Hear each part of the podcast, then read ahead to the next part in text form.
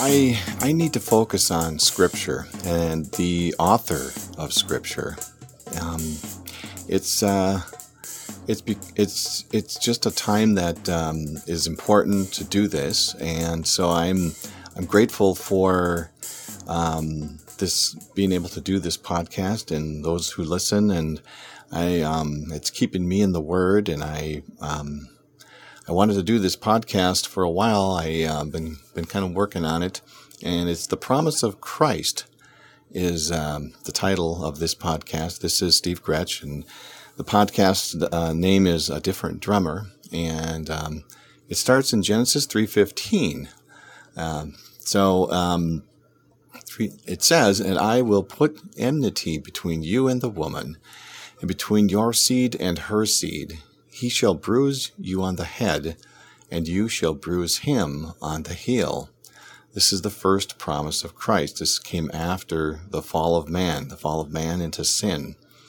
Um, so right from the beginning, the there the in Genesis we have the promise of Christ.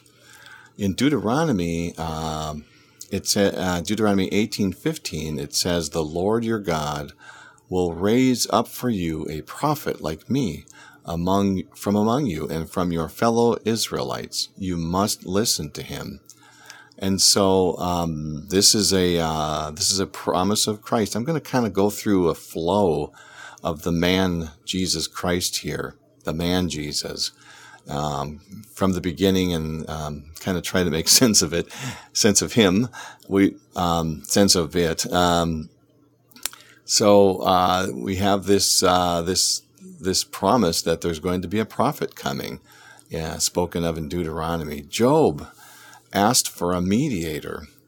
Um, in Job 9, 32 through 34, uh, the Bible says, He is not a mere mortal like me, that I might answer him, that we might confront each other in court. If only there were someone to mediate between us, someone to bring us together, someone to remove God's remove God's rod from me so that his terror would frighten me no more. He was asking for um, he was he was asking for Jesus.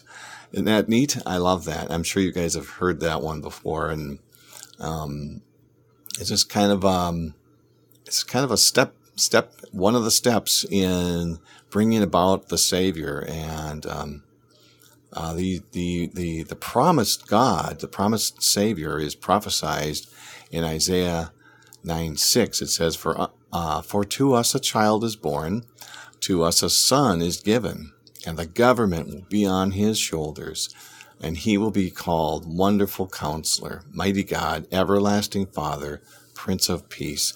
There it is. He's, he's, um, he was to be born a child, and he is God a man, a God man.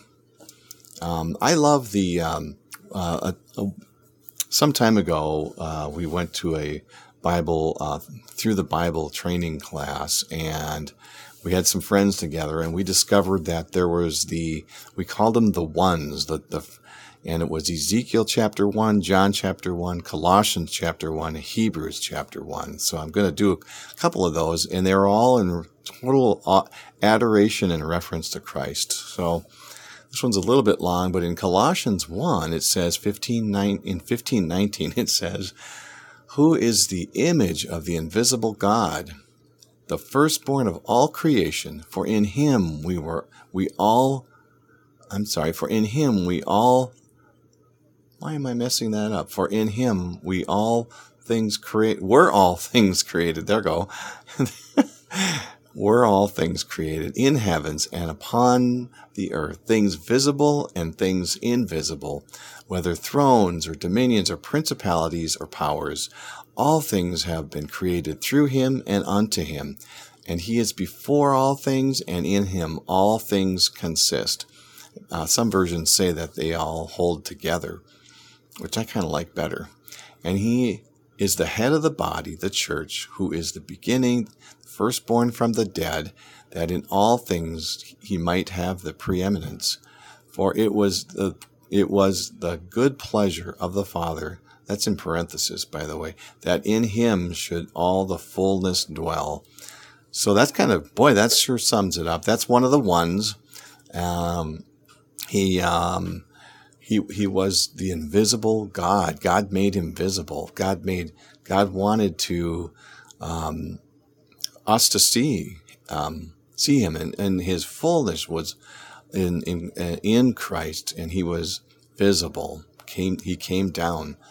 Um, so it, it um, I also got here that uh, why he came in John 129 uh, scriptures say the next day John saw Jesus coming toward him.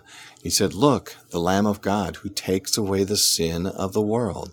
So there we have it. That's why he came. He came to take away the sin, the original sin that happened in the Garden of Eden, promised back in Genesis 3.15. The sin um, that happened there, uh, the rebellion against God. Jesus came, the man. So in John 5.24 it says, Verily, very truly, I tell you, whoever hears my word and believes him who sent me has eternal life and will not be judged, but has crossed over from death to life. There, there it is. The Lord has given us life. Uh, we were dead in our trans- trespasses, and now He's brought us into life. He wants to give us eternal life.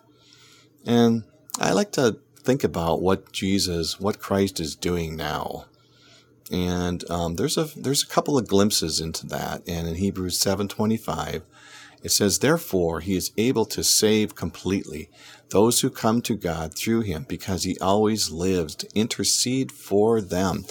So he's interceding for us uh, when we pray and we we're on our knees before him, which he deserves. Um, he's interceding for us on, on our behalf.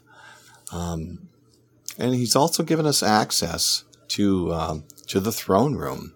Isn't that amazing? When we're in when we're in trouble, when we're when there's trials, when things are happening around us, Hebrews four sixteen says, "Let us then approach God's throne of grace with confidence, so that we may receive mercy and find grace to help in our time of need." I love that. It's the time of need, and uh, honestly, it's going to happen on His time and it's and it's a perfect time. It's a, it's amazing how um, we like it to be in our time. I know I do, but I oftentimes have to wait and trust Him and rely on Him. And so here's the granddaddy verse that everybody knows. It's John 3:16. For God so loved the world that he gave his one and only son that whoever believes in him shall not perish but have eternal life. There there we have the purpose that he gave his one and only son and he wants to give us eternal life. So here we have it. This is the promise of christ the man christ jesus. And i love this this i'll leave you with this. It's ezekiel this is one of the ones. It's amazing. Ezekiel 1 26 28 above the vault over their heads was what looked like a throne of boy i'm going to torture this a throne of lapis lazuli. I should have practiced that before I recorded. and high above the throne was a figure like that of a man. I saw that from what appeared to be his waist up, he looked like glowing metal, as if full of fire, and that from there down he looked like fire, and brilliant light surrounded him, like the appearance of a rainbow in the clouds on a rainy day so was the radiance around him. This was the appearance of the likeness of the glory of the Lord. When I saw it, I fell face down, and I heard the voice of one speaking. I wonder what Ezekiel heard. Um, I'm sure it was probably scripture. So, amen and amen. This is a the promise of Christ, and I'm we love him. He's the object of our faith. And um, I just praise God for his word and thankful for you, the listener, who um, are alongside in, in this. And I'm going to say goodbye now. Take care. Have a great day.